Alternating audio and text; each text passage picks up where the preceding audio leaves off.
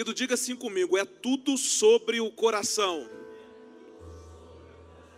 Seja bem-vindo a uma série de mensagens cujo tema é Uma Vida Abençoada. O que significa ser abençoado? O que, que a Bíblia diz a respeito disso? Como podemos realmente viver uma vida abençoada? Baseado no livro Uma Vida Abençoada do pastor Robert Morris, você será encorajado e desafiado a mudar a maneira como pensa sobre generosidade e viver uma vida plena e abençoada. Durante essa nossa caminhada aqui, Deus nos ajudará a compreender onde começa a bênção, onde está a real fonte de uma vida abençoada, qual é a origem disso. Se vamos à origem certa e de lá partimos, então a nossa rota estará correta e os resultados serão aqueles que Deus planejou. Então seja muito bem-vindo a essa série chamada Uma Vida Abençoada. E eu tenho certeza que essa série de mensagens será um divisor de águas em sua vida. Você sabia que você é uma pessoa abençoada? A Bíblia fala sobre isso. Paulo escrevendo sua carta aos crentes da igreja de Éfeso, ele disse o seguinte: Bendito seja o Deus e Pai de nosso Senhor Jesus Cristo, que nos abençoou com todas as bênçãos espirituais nas regiões celestiais em Cristo, porque Deus nos escolheu nele antes da criação do mundo. Deixa eu dizer uma coisa para você aqui nessa noite. Você é abençoado por Deus e ninguém pode mudar essa verdade. Você é abençoado por Deus e ninguém pode dizer que isso é mentira. Essa verdade pode mudar a sua vida, o seu casamento, a sua família, a sua carreira, a sua saúde, os seus relacionamentos. Essa verdade de que você é abençoado por Deus e os seus princípios estão baseados na própria palavra de Deus. E é por isso que são tão profundamente abençoadores. Hoje nós estamos dando início a essa série de mensagens. E o primeiro tema que nós queremos trabalhar com vocês é esse aí: é tudo sobre o coração. Aliás, se vocês acompanham consideravelmente e constantemente os momentos em que nós ministramos sobre dízimos e ofertas aqui, você sempre ouviu da nossa parte que não tem nada a ver com dinheiro, tem tudo a ver com o coração. Então fique atento às palavras de orientação dadas por Jesus. Ele disse o seguinte: Não julguem, e vocês não serão julgados. Não condenem, e não serão condenados. Perdoem, e serão perdoados. Deem, e lhes será dado. E ele completa: uma boa medida, calcada, sacudida e transbordante será dada a vocês. Pois a medida que usarem também será usada para medir vocês. O ato de dar começa na atitude de coração. Tem tudo a ver com a essência de como damos, de como entregamos a Deus. Adoração é entrega. Adoração é livre oferta, adoração é uma doação de amor, é uma resposta ao amor que Deus tem por nós, é um ato de relacionamento com Ele. A Bíblia diz o seguinte: cada um dê conforme determinou no seu coração. É tudo sobre coração. Conforme determinou no seu coração, não com pesar ou por obrigação, pois Deus ama a quem dá com alegria. Uma pergunta muito simples para você aqui nessa noite. Você viu a palavra dinheiro em algum desses versos que a gente leu? Não. O contexto aqui é julgar ou não julgar. A palavra dinheiro não aparece nesses versos, mas na maioria das vezes que lemos estes versos, pensamos em dinheiro porque quando ouvimos a palavra dar, fazemos associação às finanças. Como poderei ministrar graça se não falar em dar? Como posso falar sobre um Deus que ama tanto o mundo que foi capaz de dar se eu não dou? Como posso ministrar sobre casamento e não falar em entrega? Um casamento não funciona se um cônjuge não se doa ao outro. Por quê, pastor? Porque toda entrega começa com o coração. Toda entrega começa com o coração. E justamente por essa razão é que essa mensagem leva esse título. Jesus disse o seguinte: Olha, onde estiver o vosso tesouro, ali também estará o seu coração. E eu pergunto: qual é o tesouro da sua vida? Porque onde estiver o seu tesouro, ali estará o seu coração.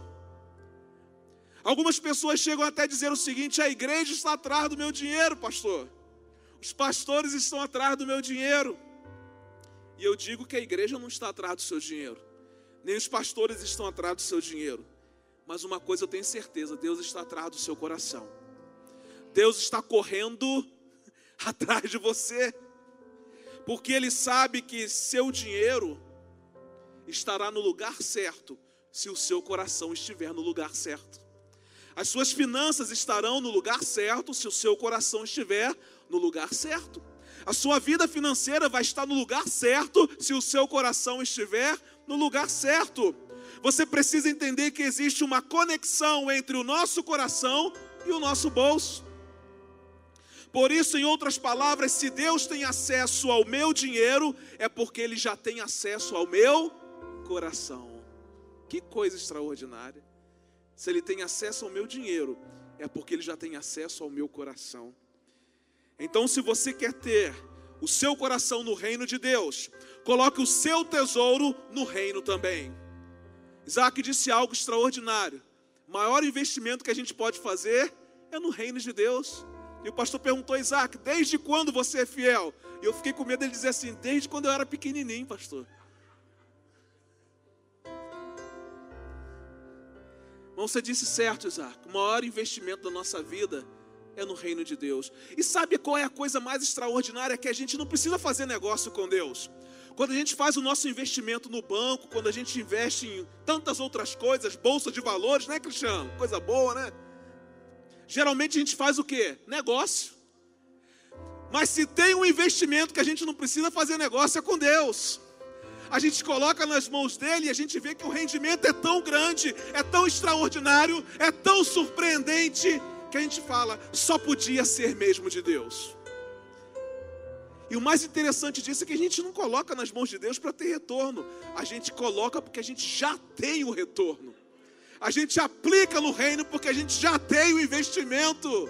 Meu Deus, ah, se nós entendêssemos isso. A perspectiva seria outra, irmãos, completamente diferente. Preste atenção nesses detalhes interessantes. A palavra crer é usada 270 vezes na Bíblia. A palavra orar, 371 vezes na Bíblia. A palavra amor é usada 714 vezes na Bíblia. A palavra dar é usada 2.162 vezes na Bíblia. O que que isso significa? Significa que Deus deseja que eu e você sejamos generosos. E Ele não nos pede para fazer algo que Ele não tenha feito primeiro. Ele é o Deus, o Pai, completamente, totalmente generoso e ninguém consegue ganhar dele. Mas ele deu o exemplo. E ele está dizendo a cada um de nós: olha, eu habilito vocês a serem generosos.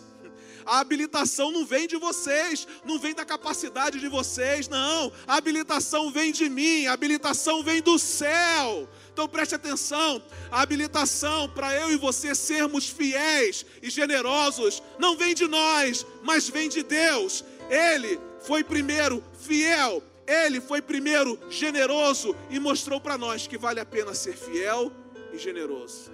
E um detalhe importante é que ele foi generoso com quem não merecia. E nós ainda temos a oportunidade de ser generosos com quem merece, porque ele merece. Este é o cerne da mensagem dessa noite. É tudo sobre o coração.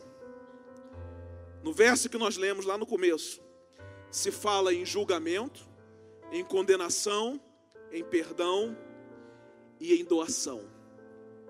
Ou seja, você receberá de volta aquilo que você entrega. Deus nos convida a desenvolver um coração generoso. E você pode me perguntar, pastor, como que isso é possível? Isso é possível obedecendo e praticando aquilo que a palavra de Deus nos ensina.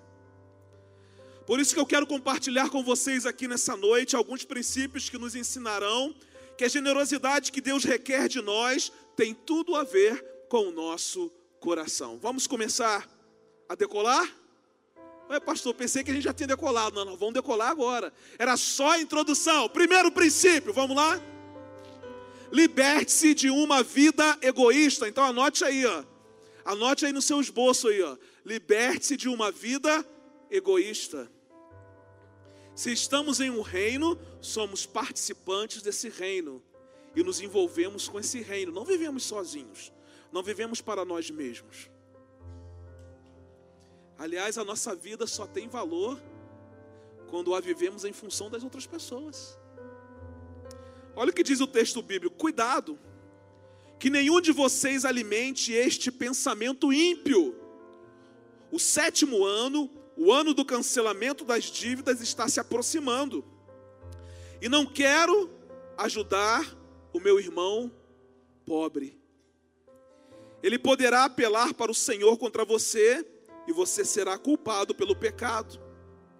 Egoísmo é um substantivo masculino que nomeia um amor próprio excessivo, que leva um indivíduo a olhar só para as suas opiniões, só para os seus interesses, só para as suas necessidades e que despreza as necessidades alheias.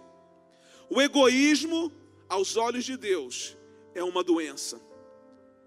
Pastor, esse texto que você leu, o que, que tem a ver? No contexto judeu, todas as dívidas eram canceladas a cada sete anos. E aqui Deus está alertando o seu povo a libertar-se de uma vida egoísta e a ser generoso com os pobres, como Ele é. Que Deus extraordinário que cancela a dívida do seu povo, mas que requer do seu povo generosidade. Ah, irmãos, se nós formos prestar bastante atenção no contexto da nossa vida, quantas vezes Deus já nos perdoou as dívidas? Perdoa as nossas dívidas e diz assim: Mas eu quero que você seja generoso.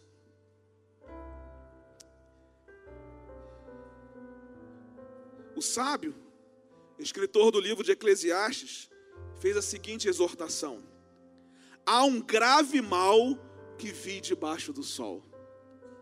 As riquezas que os seus donos guardam para o seu próprio dano. Olha que, que interessante. Ele não disse que esse dinheiro que é guardado é para o benefício. Mas ele diz assim, ó, um grave mal as riquezas que os seus donos guardam para o seu próprio dano. Todo movimento egoísta é para dano. Toda atitude egoísta é dano. Nunca é bênção. Nunca. Se você ainda é egoísta, você percebe claramente que na sua vida só existe dano. Porque você está tão preocupado em satisfazer somente as suas próprias necessidades, somente aquilo que lhe convém, somente os seus próprios interesses, você fica tão preocupado com isso tudo, que você não consegue nem desfrutar daquilo que Deus oferece a você. E sabe qual a coisa mais interessante que nós também já aprendemos aqui? É que nós só temos aquilo que nós repartimos, nós só temos aquilo que nós damos. Sabe por que você nunca tem? Porque você nunca dá.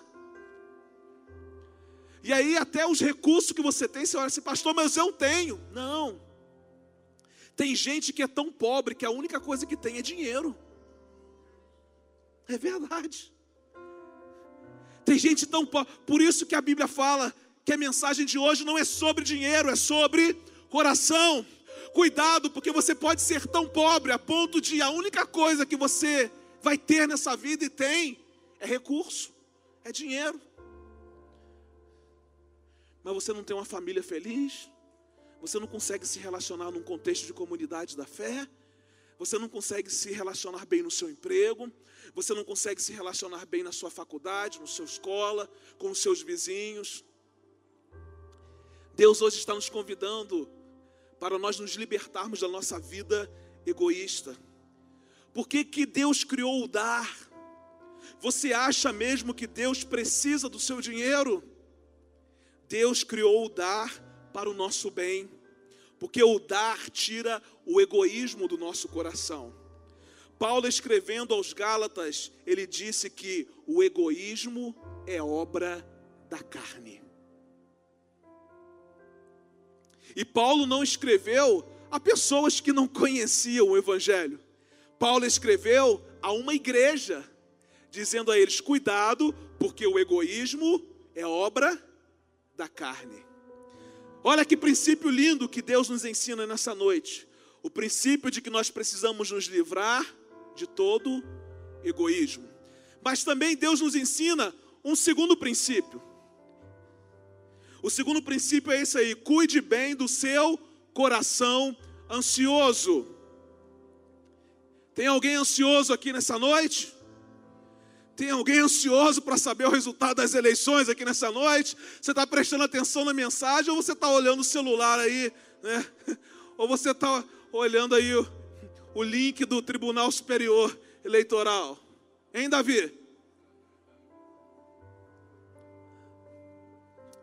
Irmão, um dos grandes males da nossa sociedade, e principalmente da sociedade desse tempo, é a ansiedade. Viver aquilo que nem chegou e talvez nem vá chegar e nem vai acontecer. Que loucura, não é verdade? Mas olha o que o livro de Deuteronômio continua dizendo para nós: dele generosamente e sem relutância no seu coração. Pois por isso o Senhor, o seu Deus, o abençoará em todo o seu trabalho e em tudo que você fizer. Há um detalhe nesse texto: é dar sem relutância no coração. Uma coisa interessante é que o egoísmo ele ataca antes de ofertarmos algo. E a ansiedade ataca depois. Pegou aí? O egoísmo ataca antes. Aí você não, não vou dar. É meu. E a ansiedade? A ansiedade ataca depois. É quando você já entrega uma quantia uma quantia importante, significativa. Mas posteriormente você fica pensando assim: não era para entregar, né? Por que, que eu entreguei? Agora eu vou ficar com necessidade. Por que, que eu entreguei? Eu fui na pilha do pastor e entreguei. Né? Caí na pilha e acabei entregando. Isso é ansiedade, irmãos. Isso é ansiedade. Interessante porque o contexto de Mateus 6,33 é interessante. Mateus 6,33 diz o que? Mais buscai primeiro o reino de Deus e a sua justiça. E todas estas coisas, não tem demais coisas. Procura aí na sua versão e vê se tem demais. Tem um pronome demonstrativo, e a gente já aprendeu que quando tem um pronome demonstrativo, ele faz menção àquilo que foi dito antes. E Jesus está dizendo para as pessoas o seguinte: olha, vocês não precisam se preocupar com amanhã, não precisam se preocupar com o que comer, com o que beber, com o que vestir. Gente, olha os passarinhos, não trabalham, não fazem nada, mas estão sempre alimentados. Olha os lírios do campo, como estão bonitos, nem Salomão, com toda a sua pompa, com toda a sua riqueza e sabedoria, se vestiu como os dele. Eu não vou fazer muito mais com vocês, homens de pequena fé. Então basta cada dia o seu mal. Não se preocupem, pois, com o dia de amanhã. Que Jesus maravilhoso. Ele disse assim: se preocupem em me buscar, em buscar o meu reino em primeiro lugar. E estas coisas, que coisas? O que comer, o que beber e o que vestir. Agora deixa eu dizer uma coisa. Deus é surpreendente, Pai surpreendente. E eu tenho certeza que além do que comer, beber e vestir, Deus tem te dado muito mais. Muito mais.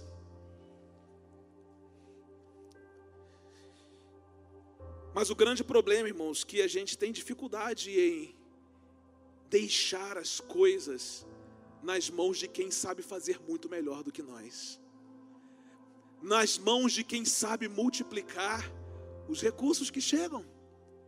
Nas mãos de quem sabe fazer coisas ainda maiores. Precisamos entender que essa é uma questão do coração.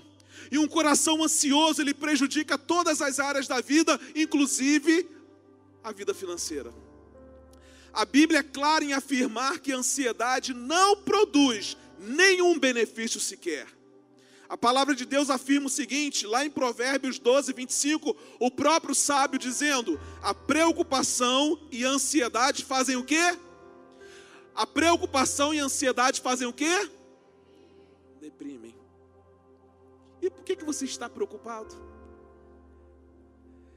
Aliás, irmãos, deixamos de experimentar tantas promessas de Deus na nossa vida porque nos preocupamos, porque ficamos ansiosos. Pedro também está escrevendo a crentes, lá na sua carta, e ele vai dizer assim: portanto, humilhem-se debaixo da potente mão de Deus, para que a seu tempo vos exalte, lançando sobre ele toda a vossa ansiedade, porque ele tem cuidado de vocês.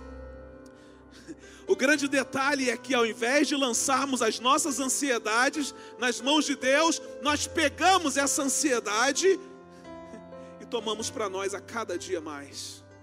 Agora, quando nós tratamos do nosso coração rendido ao Senhor, a única coisa que a gente faz é a seguinte: Senhor, eu não sei gerir, eu não sei fazer, mas eu entrego para o Senhor e eu não vou me preocupar, porque eu sei que as minhas necessidades serão supridas, e eu sei que há um Deus no céu que pode me conceder muito além daquilo que eu peço e daquilo que eu penso. Quando devolvemos a Deus algo que é dele, é isso aí, Edna, é dele. Isso não deve trazer aflição e ansiedade ao nosso coração. Sabe aquele negócio, a gente vem com o envelope aqui na frente, dou, não dou, dou, dou, não dou. Só ficamos ansiosos após entregar algo porque pensamos que aquele bem nos pertencia. Sendo que, na verdade, Deus é dono de todas as coisas até dos 90% que nós não devolvemos para Ele, Ele também é dono disso, porque Ele é dono da nossa vida, é tudo sobre coração. Sobre cuidar bem do seu coração, a Bíblia diz o seguinte: Não andeis ansiosos por coisa alguma, mas em tudo, pela oração e súplicas, e com ação de graças, apresentem seus pedidos a Deus. Olha que coisa extraordinária. E a paz de Deus, preste atenção. Quem é que fica com o coração ansioso que consegue desfrutar de paz? Ninguém. Entregou para o Senhor? Você começa a desfrutar disso aqui, ó. E a paz de Deus, que excede todo entendimento, eu não sou eu não sou capaz de compreender, não sou capaz de entender. Guardará o coração e a mente de vocês em Cristo Jesus.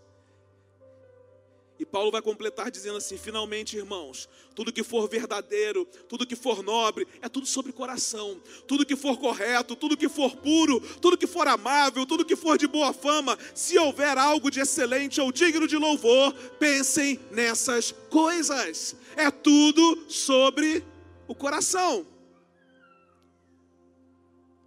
Terceiro princípio que a palavra de Deus nos ensina: desenvolva um viver generoso. Então anote aí, viver generoso. Pastor, eu crente que hoje tinha uma palavra de encorajamento para o meu coração. Essa é a palavra de encorajamento para o seu coração. Pega aí. Deuteronômio 15, 14 diz assim: Dele com generosidade dos animais do seu rebanho, do produto da sua eira e do seu lagar, dele conforme a bênção que o Senhor, o seu Deus, lhe tem dado. Deus quer que nós sejamos generosos, porque Ele é generoso. Geralmente, um pai quer que o seu filho seja igual a ele, não é verdade? E nem sempre é bom o filho dizer assim: Ah, pai, queria tanto ser igual ao senhor. Mas Deus quer que nós sejamos iguais a Ele. E Deus é generoso. O interessante é que todos nós nascemos egoístas, não é verdade? Eu costumo dizer que Todos nós nascemos com chip danificado de fábrica, não é? Mas preste atenção, Deus quer nos transformar. E no critério de Deus, essa generosidade será proporcional àquilo que Ele já nos deu. Então não tem como fugir desse princípio estabelecido por Deus. Quem é pai, quem é mãe sabe dessa verdade. Porque uma das primeiras coisas que nós queremos ensinar aos nossos filhos é sobre compartilhar. Compartilhar brinquedo, compartilhar comida. Acho que minha mãe nunca me ensinou o negócio de compartilhar comida, eu tenho dificuldade, não é? Se eu estiver comendo, não me pede uma garfada, não. Né? Porque o garfo pode ir em direção ao seu olho, não é? Então, acho que uma das coisas que minha mãe não me ensinou foi sobre compartilhar comida, né? Os irmãos observam pelo corpinho bem desenhado. Mas olha só, mas não é verdade? Os pais costumam ensinar as crianças: olha, divide seu brinquedinho, né? agarrando ali. E a gente às vezes é como essa criança. Deus está nos ensinando a partilhar. Deus está nos ensinando a compartilhar. E a gente fica fazendo pirraça. Não, não, é meu, é meu. Eu não vou dar, eu não vou dar. Gente, Deus está nos ensinando aqui nessa noite. Você pode ficar chateado comigo porque eu estou ensinando. Você pode ficar chateado com o pastor porque ele está ensinando. Mas deixa eu dizer uma coisa: Deus está ensinando a gente a parar com a pirraça.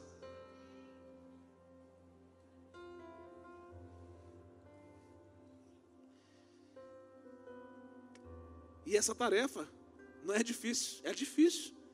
Porque nós nascemos o quê? Egoístas. Deus olha para os seus filhos adultos, Deus olha para nós aqui nessa noite e pergunta assim: quando você vai crescer e quando você vai ser generoso como eu? Já passou do tempo, ó, passou do tempo, hein? Você acha que já não passou do tempo de você crescer e de ser generoso? Há um provérbio antigo que diz o seguinte: o que guardei perdi.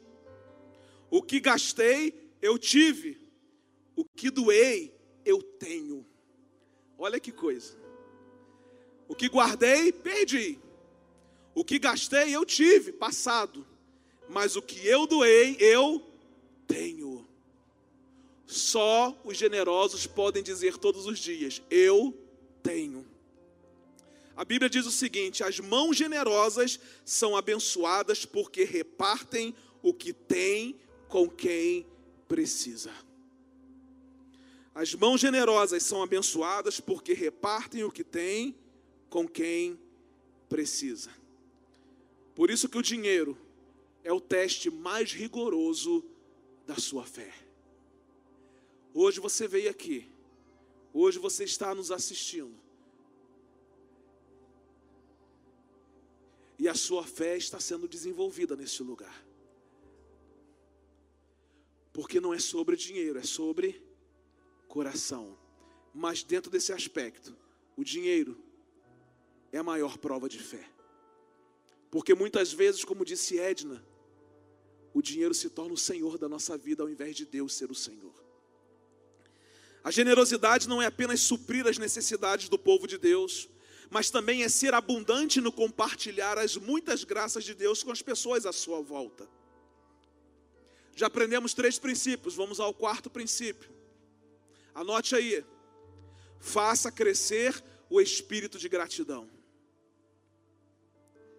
Deus é um pai que ama quando seus filhos reconhecem que tudo o que tem e que tudo o que são desce dos céus.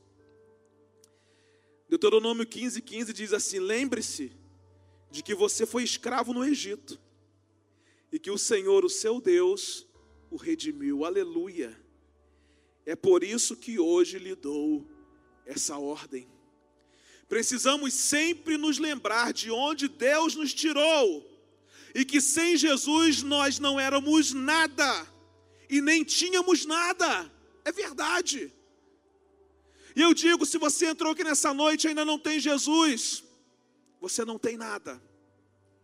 Porque com Jesus é que nós temos tudo. Ande sempre na satisfação. Preste atenção no que diz o verso 18. Ele diz assim: Não se sinta prejudicado ao libertar seu escravo, pois o serviço que ele prestou a você nesses seis anos custou a metade do serviço de um trabalhador contratado. Além disso, o Senhor, o seu Deus, o abençoará em tudo o que você fizer. Aleluia! Nada mais alegra o coração de Deus do que ver seus filhos fazendo crescer o espírito de gratidão. Todos os dias, ao levantarmos, ao abrirmos os nossos olhos, ao invés de olharmos o celular, nossa primeira palavra deveria ser de gratidão a Deus. Gratidão pela noite de descanso, pela proteção, cuidado, gratidão pela manhã, um novo dia que nasce sobre a nossa vida, debaixo de misericórdias renovadas do Senhor, debaixo da bondade do Senhor que nos segue em todos os dias da nossa vida, já é muita coisa para agradecer, não é verdade? Mas às vezes a gente pega o celular antes de qualquer coisa, para ver quem enviou a mensagem para a gente e de repente nem uma mensagem boa, né? Mas eu posso te dizer que Deus sempre tem uma mensagem boa para você. Porque evangelho é evangelho de boas novas, de boas notícias. Fazendo assim, desenvolvendo esse espírito de gratidão, reconhecemos que Deus é a origem de tudo e que temos e de tudo que somos. Então seja grato a Deus em todo o tempo. A Bíblia diz isso. Paulo escrevendo a sua primeira carta aos Tessalonicenses disse assim: Deem graças em todas as circunstâncias. O que eu amo nesse verso aqui é que Paulo não orienta os crentes daquela igreja a agradecerem a Deus só pelos dias bons, ou só quando há fartura, ou só quando tudo vai bem. Mas ele diz assim: deem graças em todas as circunstâncias, mesmo quando os dias são maus, nós precisamos desenvolver um espírito de gratidão, ao invés de murmuração. Por quê, pastor? Porque esta é a vontade de Deus para vocês em Cristo Jesus. Por que, que Deus nos desafia a desenvolver esse espírito de gratidão? Porque um coração grato atrai o favor de Deus. Quer atrair o favor de Deus? Não é cantando e nem tocando. Quer atrair o favor de Deus? Não é servindo em ministérios. Quer atrair o favor de Deus? Não é servindo no multimídia. E eu vou dizer, e todas essas coisas são excelentes e são boas demais, mas quer atrair o favor de Deus sobre a sua vida, diga assim: muito obrigado, Senhor. Seja grato em todo o tempo, nos dias ruins, nos dias bons, nos dias de lágrimas, nos dias de sorriso, nos dias de pouca coisa, nos dias de muita coisa. Levante a sua voz, erga a sua voz e diga: muito obrigado, Senhor, pela provisão. Muito obrigado obrigado, Senhor, pela saúde. Muito obrigado simplesmente por quem o Senhor é na minha vida um Pai extraordinário. É isso, irmãos. É apenas agradecer porque Ele é, é Pai e sabe ser Pai muito melhor do que nós. A gratidão é o estilo de vida de quem confia no Pai de amor e sabe que os seus planos são sempre melhores que os nossos. A gratidão ela não mora em um coração mimado que exige coisas de Deus, mas mora em um coração que sabe que a vontade de Deus é soberana. Um coração grato faz parte do cotidiano de vida daqueles que sabem que não merecem nada, mas que pela misericórdia de Deus são plenamente abençoados. Foi assim que o salmista se expressou quando compôs o seguinte verso: Bendiga o Senhor a minha alma, não esqueça nenhuma de suas bênçãos.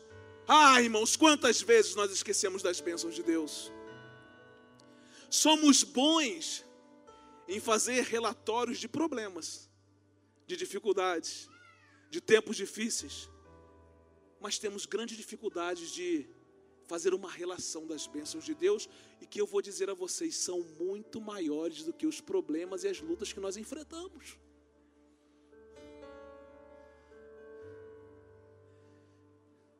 Deus é bom.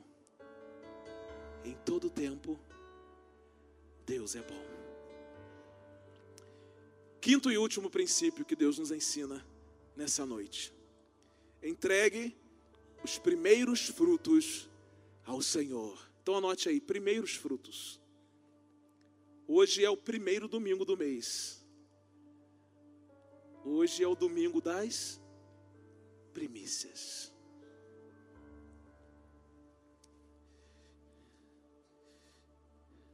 O texto bíblico diz assim: separe para o Senhor, para o seu Deus, todo primeiro macho de todos os seus rebanhos. Não use a primeira cria das suas vacas para trabalhar, nem tosquie a primeira cria das suas ovelhas. Se o animal tiver defeito, ou for manco ou cego, ou tiver qualquer outro defeito grave, você não poderá sacrificá-lo ao Senhor, ao seu Deus. O princípio da primícia, da excelência, é de dar o melhor ao Senhor. Dê primeiro a Deus. Fidelidade não é você receber o seu salário, pagar todas as suas contas, e se sobrar, entregar um restinho para o Senhor. Estou olhando, vamos lá, aleluia. Irmãos, ninguém ganha de Deus. Por isso que ele merece o seu melhor e o primeiro.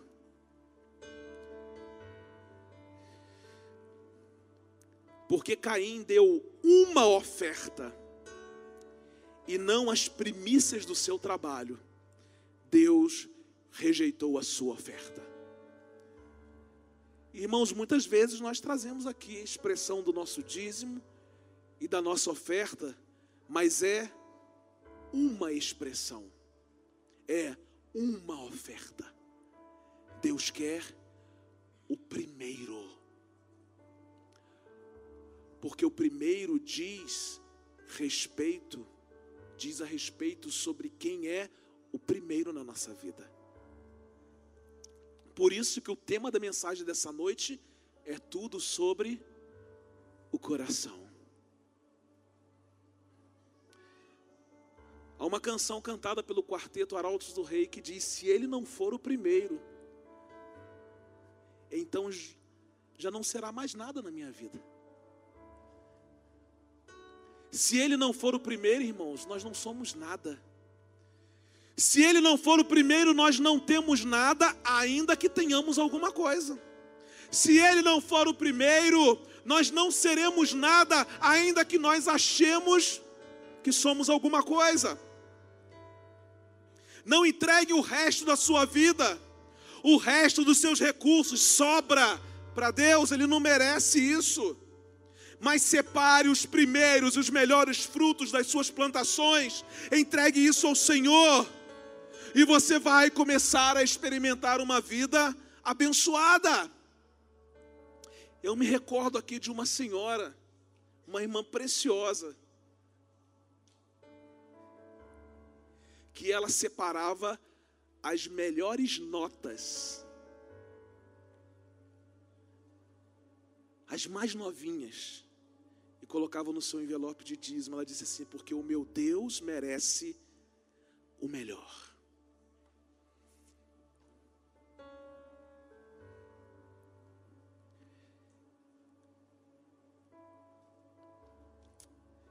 Ah, irmãos, quantas vezes nós entregamos a sobra das nossas vidas para o Senhor. Porque não é sobre dinheiro, é sobre coração. A gente só entrega sobra de dinheiro porque a gente nunca entregou o coração. Porque quando a gente entrega o coração, quando Deus nos tem, ele, nos, ele tem o nosso melhor, o melhor da nossa vida. Isso não é peso, isso é um privilégio que Deus nos dá. Já pensou nisso?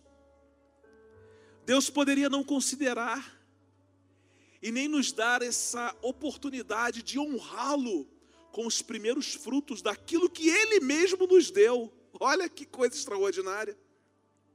Ao ordenar que o seu povo lhe entregasse os primeiros frutos, Deus queria ser distinguido no coração dos seus filhos, Deus queria ser um destaque no coração dos seus filhos, Deus queria ocupar o trono do coração dos seus filhos. Não era sobre dinheiro, mas era sobre quem era o Senhor da vida dos seus filhos. Preste atenção, não é sobre dinheiro é sobre quem é o Senhor da nossa vida. E nós entramos aqui, irmãos, domingo após domingo, ouvimos aquilo que Deus derrama sobre a nossa vida, mas amanhã nós já esquecemos. Domingo a gente vem e chora, mas na segunda a gente nem sabe o que está acontecendo. Sabe por quê? Porque Deus não é o primeiro da nossa vida.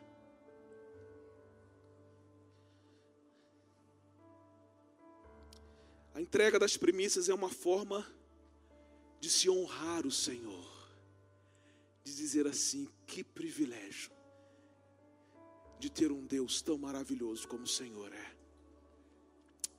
Salomão deixou a seguinte orientação: honre o Senhor com todos os seus recursos. E ele completa: e com os primeiros frutos de todas as suas plantações. Esse é o dever de cada um de nós. E a promessa: os seus celeiros ficarão plenamente cheios, e os seus barris transbordarão de vinho.